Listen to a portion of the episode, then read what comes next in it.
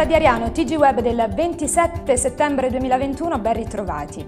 Ariano, traffico a Cardito, si prova con i dissuasori, pannello dissuasore e rilevatore di velocità nell'area di Cardito.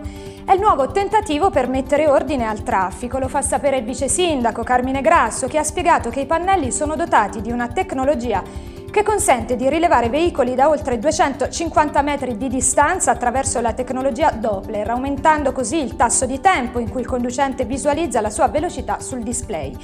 In pratica includono cifre ultraluminose a LED per la visualizzazione della velocità dell'automobilista e aiutano a correggere il comportamento del conducente ottenendo una riduzione della velocità media del 25-30%.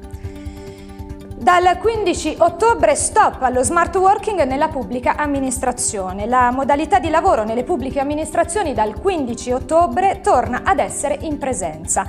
È quanto si legge in una nota di Palazzo Chigi, data non casuale questa perché lo stesso giorno diviene obbligatorio il Green Pass per tutti i dipendenti. I lavoratori agli sportelli saranno i primi a riprendere l'attività in presenza, poi toccherà la gestione operativa, quindi ai funzionari di ministeri ed enti locali, ma la modalità da remoto non viene del tutto accantonato. Il governo lavora adesso ad una legge sullo smart working, la modalità da remoto sarà ancora e di nuovo possibile sulla base di regole stabilite per legge.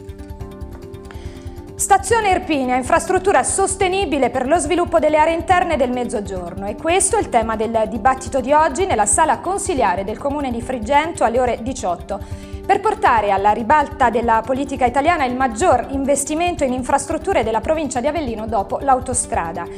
Frigento, attraverso la piattaforma delle Agora Democratiche, sarà oggi il riferimento dell'Irpinia per l'Irpinia e per l'Italia. Luigi Famiglietti, già sindaco e deputato, ha voluto questo confronto che vedrà la partecipazione tra gli altri dell'ex ministro Graziano del Rio. La previsione della nuova stazione Irpinia con annessa piattaforma logistica in adiacenza all'area ZES Valle Ufita in posizione baricentrica tra Napoli e Bari ha determinato per l'area interna nuove condizioni di centralità nello scenario infrastrutturale campano e del Mezzogiorno d'Italia.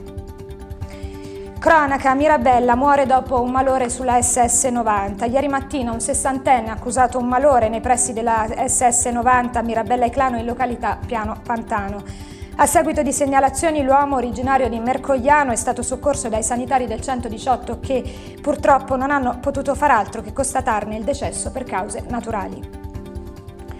Disagi a 16 da Grottaminarda la richiesta d'autostrade per l'Italia. Il sindaco di Grottaminarda Angelo Cobino e la consigliera delegata agli enti di servizio e sovracomunali Marisa Graziano Vista la situazione di disagio e pericolo che caratterizza il tratto autostradale della A16 tra i caselli di Grottaminarda ed Avellino con continui cantieri ed interruzioni, hanno chiesto alla società Autostrade per l'Italia che il pedaggio di 2,80 euro venga sensibilmente ridotto per tutta l'utenza in entrambe le direzioni di marcia fino al termine dei lavori.